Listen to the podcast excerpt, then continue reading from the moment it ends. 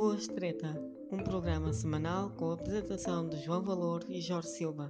Fique connosco. Boa noite a todos. Eh, estou aqui com o Jorge, meu nome é João Valor. Vou fazer em conjunto com ele todas as semanas, em princípio, o Dois Treta. Vamos abordar vários temas, a ver o que é que sai daqui. E João, hoje vamos eh, abordar um tema que tem sido muito polémico ultimamente, que é esta questão um, ehm, da luta pelo racismo, mas que no fundo se tem tornado uh, mais em atos de vandalismo.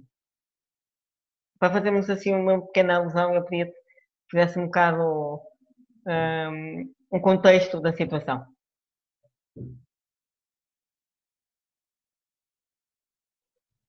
Bom, isto tudo começou com morte do George Floyd eh, nos Estados Unidos, eh, que foi assassinado, em princípio, diz por aí que foi assassinado por um polícia, embora haja outras fontes que afirmem que foi devido ao seu excessivo consumo de álcool e drogas.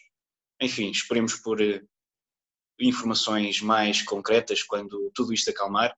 Essa morte gerou uma onda de revolta que criou manifestações por todos os Estados Unidos, inclusive à porta da Casa Branca, essas manifestações emigraram para a Europa e neste momento, tanto na Europa como nos Estados Unidos, já está a haver vandalismo, atos de vandalismo, de destruição de propriedade privada e de propriedade coletiva e principalmente, e aquilo que eu acho que é mais errado, mais desastroso, a destruição de património histórico, nomeadamente de estátuas. Sim, João, eh, pegando nessa, nessa, nessa questão uh, do racismo e, e, do vandalismo, acho que é importante fazermos, e olhando para a situação do nosso país, que é aquilo que nós temos, eh, obviamente, que analisar, um, nós uh, não podemos, na minha ótica, encarar uh, o nosso país como sendo um país racista. Um, porque repara, eu acho que as pessoas, se calhar, muitas vezes não fazem este exercício, que é olhar o tipo de pessoas que cá temos, olhar, por exemplo, para o governo que temos atualmente, em que tens o primeiro-ministro que tens, em que tens uma ministra da saúde que tens. Se olhar para o parlamento também tens pessoas uh, de outro tipo de nacionalidades, de outro tipo de cores, uh, como é, por exemplo, a Joacine, gosto ou não. E é curioso ver, e, e isto não é uma crítica, mas é curioso ver que a própria Joacine que está no Parlamento, eleita democraticamente, esteja uh, presente em imagens de manifestações contra o racismo. Um, mas isto faz-me uh, fazer uh, e ter a opinião de que, efetivamente, não somos um país racista, mas isso não quer dizer que não haja casos pontuais de racismo ou de abuso de violência. Um, e parte daqui, e agora vamos analisar a parte, a parte das, já dos atos de vandalismo e da manifestação. Porque repara, nós quando falamos de vandalismo, nós temos que olhar também vandalismo e racismo. Nós temos que olhar que há parte a parte. Basta ver, por exemplo, o cartaz daquele jovem que dizia o polícia bom é polícia morto. Se nós fôssemos um país racista, não é? E nós estamos a falar de um jovem de cor. Esse jovem não incorreria numa pena de 5 anos por ter feito aquilo que fez. E isso é uma lei que é para qualquer cidadão esteja no nosso país, seja ele que cor for. E, e a nossa própria Constituição envolve também uh, uh, entraves em esse tipo de prática, não é? E, portanto, se queremos falar de racismo, então falemos. Mas então falemos um racismo que existe de ambas as partes. Não sei, não sei se estás de acordo com, com a opinião. Sim, claramente. Aliás, devo dizer que Portugal, eh, até nos tempos do salazarismo, e atenção que eu não sou apologista de qualquer forma do regime salazarista, mas efetivamente tínhamos leis que impediam a discriminação racial. Um, essas leis, obviamente, hoje na democracia mantêm-se, hum, são respeitadas no geral pela população. Acho que é errado dizer que há racismo estrutural, principalmente em Portugal, que é um país que até eh, recebe de braços abertos muitas nacionalidades hum, e efetivamente há, há racistas, há casos de pessoas que têm, praticam a discriminação racial, mas acho que é errado dizer que, que isso acontece só num lado do espectro político, como a extrema-esquerda tenta fazer passar, e, e, também acho errado dizer que há uh, racismo estrutural, ou até chegar ao ponto da Clara Ferreira Alves, que diz que há esclavagismo e por causa disso é que o Rui Rio disse que não há racismo. Isso, para mim, é uma atitude de mais uma comentarista que, que se está a aproveitar do seu espaço para, para influenciar e não para comentar, e, e isso claramente é errado, porque mostra que, que, ela, que ela está desesperada e que, que é um sentimento geral, eh, na minha opinião, eh, da extrema-esquerda, que está desesperada, precisa de se movimentar e então aproveita-se destas coisas que nem têm diretamente a ver com Portugal eh, para poderem fazer subir o seu, o seu poder e para poderem fazer chegar a sua voz a mais sítios. João, estavas, é a falar, estavas a falar dessa questão, dessa questão, e desculpa estar a interromper, dessa questão de, de, da influência da comunicação, e falavas, por exemplo, da Clara Ferreira Alves e tudo. Eh, eu estou aqui, eh, eu estou aqui, não, aliás, nós, toda a gente viu, não é? Quem, viu nas notícias, estamos a falar dos confrontos em Londres, em que a SIC, e estamos a falar eh, de comunicação social, e não me interessa o canal, e diria o nome de outro canal qualquer, em que mete como título confrontos em Londres, a extrema-direita e elementos contra o racismo. E eu pergunto-me, mas é a extrema-direita que é racista? Não existe extrema-esquerda? Há extrema-esquerda e extrema-direita? Ambos são racistas? Não é? Quer dizer, porque, porque a própria comunicação social também tem um papel uh, importante na, na, imagem que se passa e depois no tipo de sociedade que se vai criando ao, ao longo, ao longo de, da nossa história e do nosso dia a dia, não é?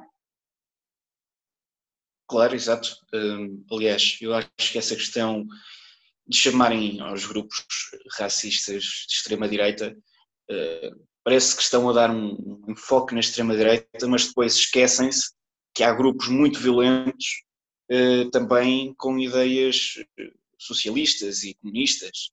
E parece que efetivamente existe o bicho-papão, que é a extrema-direita, e depois existe o Salvador, digamos assim, que é uh, as esquerdas libertárias socialistas e as esquerdas comunistas.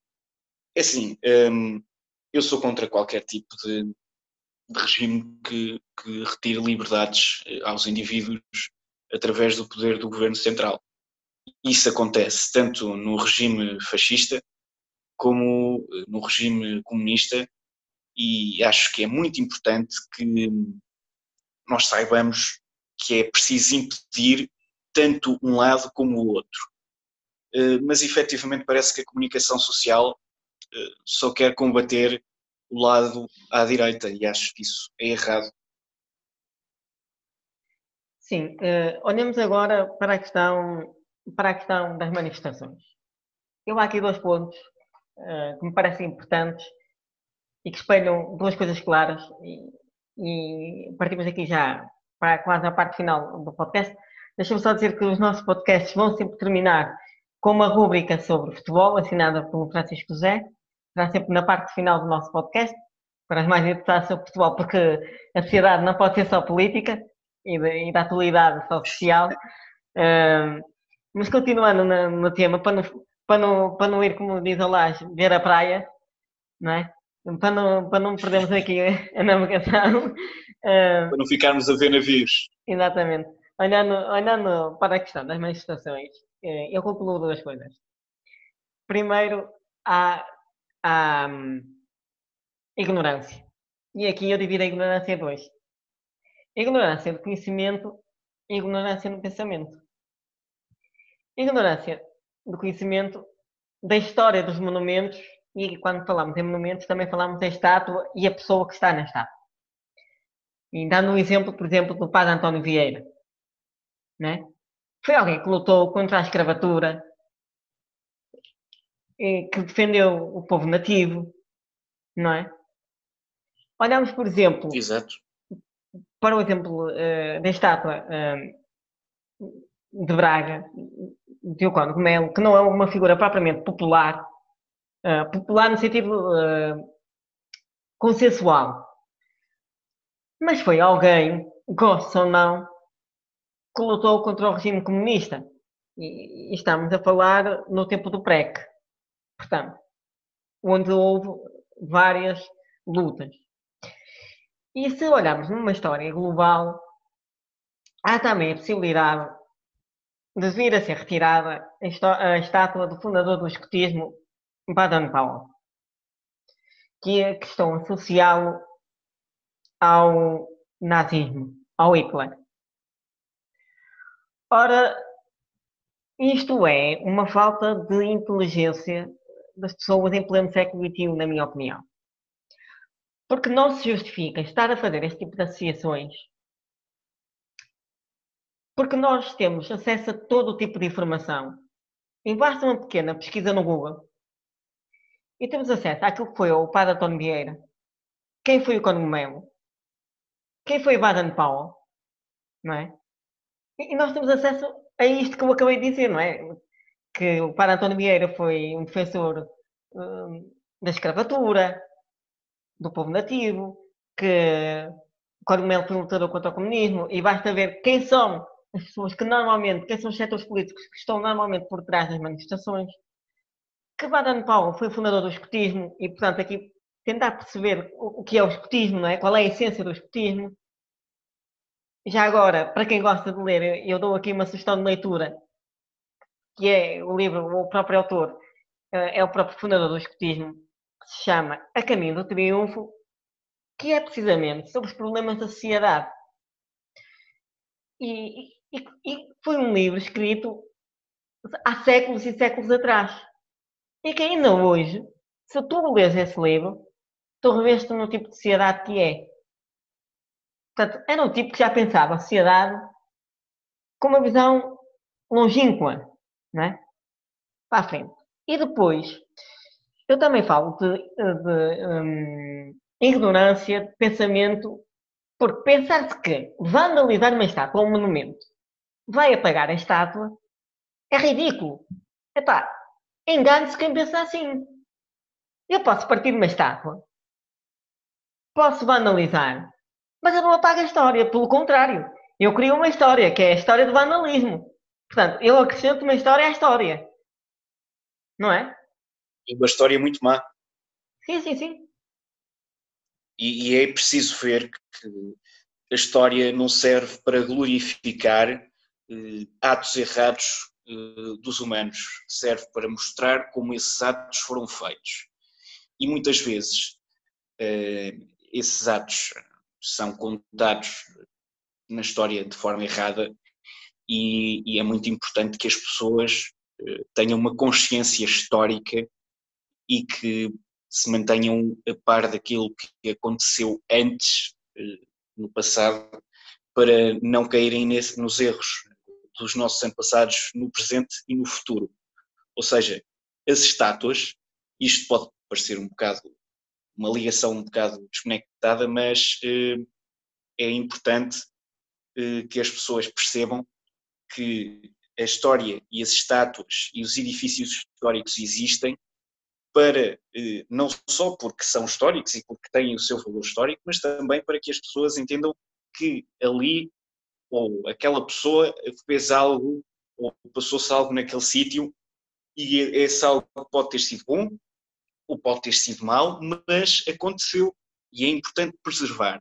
Se foi bom, para que se possa aprender aquilo que é bom, aquilo que faz bem à sociedade. Se foi mau, para que as pessoas tenham consciência, tenham noção de que é importante que não se volte a repetir aquele ato, que as coisas eh, desse momento para esse futuro sejam diferentes e, se trabalhe numa sociedade que seja efetivamente melhor. E aquilo que está a acontecer com a destruição destas estátuas é que estamos a apagar o nosso passado histórico, estamos a, a fazer com que os atuais e os futuros não tenham eh, esse conhecimento e, e, é muito importante que as estátuas permaneçam, que se façam mais estátuas quando for necessário e, e isto, eu estou aqui a dar um, um, valor enorme às estátuas, mas efetivamente elas têm a sua importância, tal como qualquer um, elemento histórico.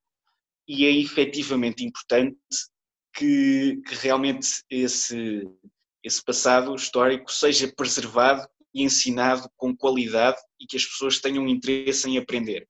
Porque se nós não sabemos de onde vimos, muito bem saberemos para onde vamos, não é verdade? Sim, João, e, e pegando nesse aspecto, quer dizer, um, conhecimento as pessoas têm, porque era aquilo que, que nós falávamos. A escolaridade obrigatória é até o 12 ano, não é? E, portanto, estuda-se o, o, por exemplo, o sermão de Santo António aos Peixes, não é? Do padre António Vieira, que espelha bem a luta uh, contra a escravatura, não é? Portanto, faz uma certa confusão. Mas não me admira, não me admira, e posso estar errado, e eu não posso, obviamente, afirmar quem está por trás do vandalismo, não é? Mas convenhamos, não é um, e perdoem-me a expressão, não é um tolinho do cidadão que se lembra e eu hoje vou banalizar aquela estátua porque eu não gosto do gajo. Não! Quando há movimentos, e é bom que as pessoas entendam isto, quando há movimentos ou manifestações, há sempre algo político por trás. Seja ele de direita ou de esquerda. Normalmente é sempre, é sempre de esquerda. Basta ver lá, às vezes, as bandeirinhas por trás, não é? E basta saber que foram as figuras. E a esquerda aproveita-se muito. Sim, e, e, e, se olharmos, e já para terminarmos também a nossa parte do, do, do podcast, eu acho que quem fica a lucrar com isto, quem gostemos ou não, é o próprio André Ventura, que é muitas vezes apelidado de ser racista, xenófobo, não é? E o próprio André Ventura até dá o exemplo. Esta gente está enganada. Essa gente está enganada. Reparem, se vocês analisarem, a maior parte das pessoas que, que, dizem que eu sou contra os ciganos, se forem ver aqueles que, que votaram em mim, não é? São, são ciganos que estão no meu lado também, que se revêem nas minhas ideias, não é? E, portanto, isto ajuda a um acentuar daquilo que é o extremismo e, e, e do crescimento do populismo também, não é? Exato, claramente. É uma das consequências é que as pessoas ficam revoltadas, não é?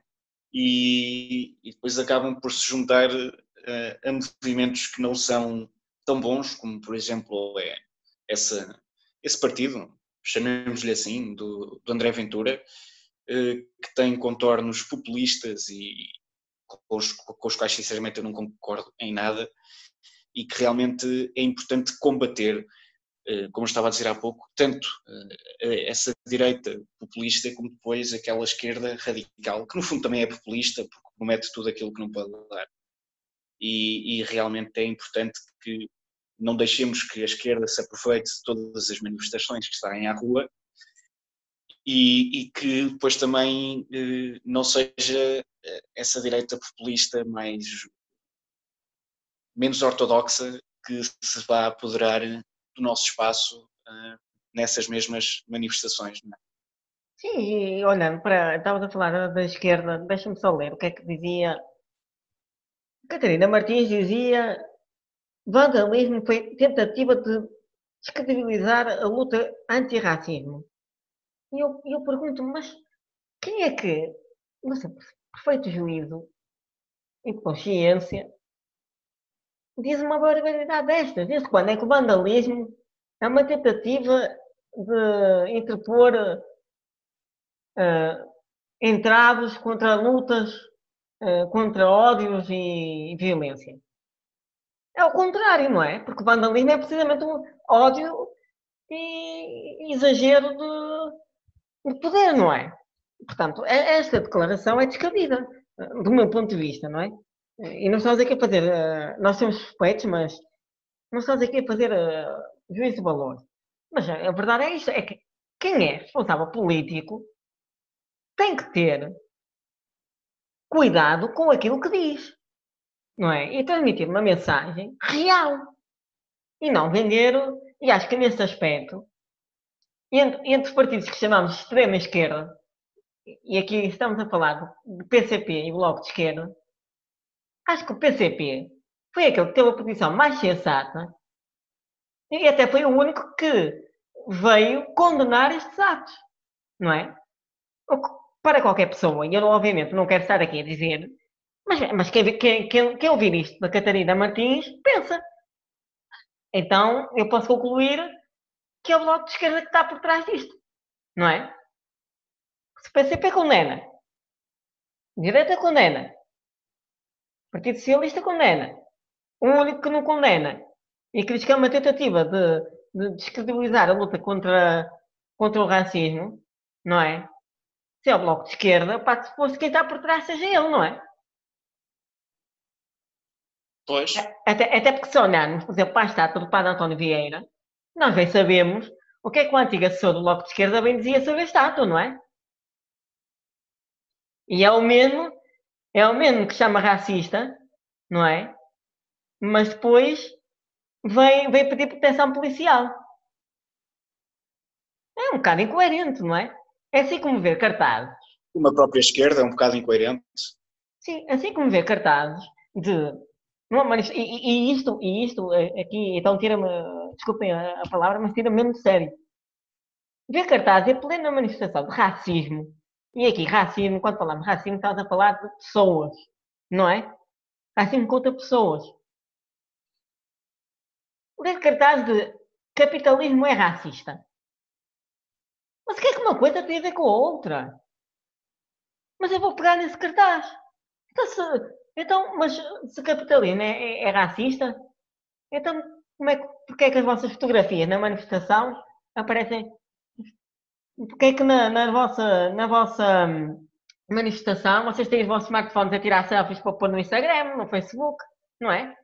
Não estou a usufruir do capitalismo? Aí já não é racismo? Quer dizer... E não há só, não há, não, há qualquer, não há qualquer ligação entre o capitalismo e o racismo, não é? Até porque o capitalismo pressupõe que eh, o melhor será aquele que lutar mais pelos seus objetivos, independentemente da sua raça, não é verdade?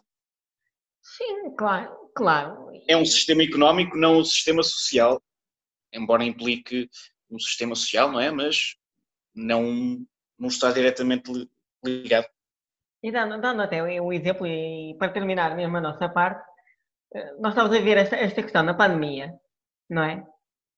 E o Bloco, por exemplo, em relação ao Hospital de Braga, não deixa de ser curioso, porque acontece na mesma altura em que, em que fecharam uma, uma, uma urgência aqui do Hospital de Braga, e isto está sucessivamente a acontecer desde que foi revertida a PPP, a parceria público-privada. Um, o Bloco de Esquerda veio agora condenar o Hospital Privado da Trofa, acho que foi a Trofa ou o Hospital da Luz, agora não me recordo, um, mas uh, ambos praticam isto, de terem acrescentado uma taxa, porque tu agora, quando fores ao hospital, o que acontece? Eles agora têm que ter mais cuidado e mais desinfecção, não é? Limpeza. Têm que ter aqueles produtos, Uh, têm que ter máscaras mais apropriadas. Os próprios utentes que lá vão têm que ter a máscara, têm que desinfetar, têm que ser medir a temperatura, não é? Portanto, têm que gastar mais. É normal. É normal que se te pagas um serviço, não é? E se esse serviço que te é prestado encareceu para quem o presta, não é? É normal que esse prestador de serviço também tem que compensar a, a sua perda na concretização do seu serviço, não é? E aqui falando na concretização do seu serviço, estamos a falar na aquisição dos bens, não é? Para o próprio serviço, para poder prestar esse serviço. Isso é um mercado funcionar, não é? Exato. É a lei do mercado, queiramos ou não. Agora, pensar que é tudo público e, portanto, só o público é que não é racista, o capitalismo é que é, por amor de Deus, não é? Não faz tem, sentido nenhum. Tem, tem que haver um bocado mais, mais, mais coerência e, e mais zelo até, porque uma das coisas que, que sempre me disseram na política é uh, tu tens responsabilidades, ainda que seja numa juventude partidária, mas tens responsabilidades. Seja numa juventude partidária de esquerda ou de direita. Portanto, tens que ter responsabilidades naquilo que é a tua comunicação e naquilo que transportas para, para a sociedade. Não é? E eu e tu somos jovens que estamos numa, numa juventude partidária, mas quer dizer, não somos deputados, como esta gente que vai para as manifestações e está na linha da frente, não é? Portanto, ainda mais responsabilidade se pede, não é? Claramente. Pronto, este foi o nosso primeiro podcast. Foi um bocado mais uh, duro, digamos assim, mais forte. Mais revoltado. Mais revoltado, mas uh, tentaremos, tentaremos, obviamente, uh, dinamizar e fica também aqui a promessa que sempre que for possível nós teremos sempre um convidado na nossa rúbrica para analisar os temas até de uma forma informal. Já a seguir fica então com a rúbrica Fora de Jogo da autoria do Francisco José.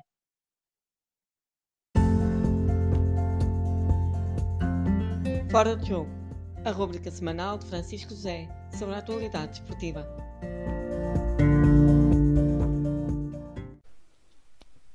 Bem, eh, na minha opinião, o futebol português sofreu bastantes mudanças com a, com a quarentena e com esta paragem que teve. Entre elas, neste reinício, podemos destacar provavelmente a qualidade desportiva, a qualidade de jogo que as equipas metem em campo, eh, que na minha opinião, já não era muito boa, mas conseguiu ainda piorar. Eu acho, por exemplo, os quatro maiores clubes portugueses conseguiram, em termos de futebol jogado, ter prestações provavelmente eh, equilibradas ou até menores que os adversários. Por exemplo, o Benfica contra o Tondela foi uma equipa ineficaz, foi uma equipa que não conseguiu se agigantar uh, como os toda a gente esperava. Quanto ao Portimonense, apesar de ter ganhado 2-0, o Portimonense até conseguiu empatar o Porto contra o Famalicão, que não fez um jogo nada satisfatório e até acabou por perder o jogo com um grande jogo, um grande jogo, uma grande vitória do Famalicão, que, que se agigantou frente ao Porto e, e fez um jogo incrível. O Sporting conseguiu um empate frente ao Guimarães e no último jogo frente ao Passo Ferreira uma vitória só apenas por um zero, ou seja, apesar da qualidade esportiva do Vitória do, do Guimarães ter sido bastante elevado naquele jogo contra o Sporting. Acho que o Sporting, dos quatro grandes clubes, foi aquele que mais se agigantou, foi aquele que melhor conseguiu construir jogo. Até no jogo contra o Pasto de Ferreira fez um excelente jogo. Já o Braga contra o Santa Clara, eu acho que fez um mau jogo. A primeira parte muito precipitada, na segunda parte tivemos muito azar. Acho que o Braga teve muito azar naquele jogo. Foi uma equipa muitíssimo equilibrada, apesar de tudo, mas não conseguiu uh, vencer o jogo e num erro do Mateus a lançar a bola para a frente, acaba por sofrer um gol. Mas mesmo assim acho que não foi um jogo bom, portanto podemos concluir disto. É que os grandes não fizeram bons jogos. Um, até acho que os pequenos, neste início de campeonato, estão-se a conseguir agigantar frente aos grandes e uh, tornar o futebol mais equilibrado. Eu acho que o nosso campeonato está muito mais equilibrado, muito mais uniforme o que nisso é bom porque são mais incerteza nos jogos, mais incerteza de quem vai ganhar os jogos e torna-se para o espectador uma melhor, eh, uma melhor um, exibição de jogos que nós observamos e pensamos antes da quarentena que, por exemplo, os três grandes a probabilidade deles ganharem era muito grande. Agora olhamos para este início de campeonato e vemos que não é tanto assim, não temos tantas certezas, temos que ver quem se calhar está a jogar melhor naquele momento. E os três grandes não, não são os melhores neste momento, inclusive acho que equipas que se agigantaram muito. Um, também observamos também, precisamente nos grandes, a facto de antes do campeonato estarem muito acesos na luta um, e na vitória de todos os jogos. Então a gente pensava que os grandes se calhar não iam perder muitos mais jogos até ao fim, poderiam perder um ou dois jogos, mas em princípio até ao fim do campeonato iam manter mais ou menos regular as suas prestações. e observamos que não, que não é bem assim, que hum, o Benfica, por exemplo, continuou com uma série negativa, que pensava que esta quarentena, por exemplo, ia ajudá-los um, a meter as ideias mais no sítio, meter mais no lugar e conseguir fazer as coisas direitinhas. Não, na minha opinião. Uh, o Porto entrou mal no campeonato, conseguiu depois uma vitória, mas também, na minha opinião, não muito convincente. Foi um jogo satisfatório apenas. O Braga, que vinha de uma série de vitórias muitíssimo boa, acabou por perder um jogo um, que tinha dinheiro na mão e podia ter ganho. E o Sporting, em termos de qualidade, acho que até foi o melhor dos, dos quatro, porque conseguiu uh, apresentar melhor, melhor qualidade de jogo, mais oportunidades, um, mais organização, mais qualidade defensiva também. Portanto, acho que isso também são pontos muito importantes que devemos destacar neste início de campeonato. Destacar também a qualidade dos pequeninos, que se destacaram imenso e que se agigantaram bastante. Um, quanto aos adeptos e à falta de adeptos no, nos estádios é uma pena, toda a gente sabe disso, mas acho que as pessoas têm que cumprir as regras neste momento para tudo voltar ao normal e as coisas retomarem a sua normalidade. Temos que cumprir as regras da DGS para rapidamente podermos regressar aos estádios e apoiar as nossas equipas de, de fora do campo, obviamente.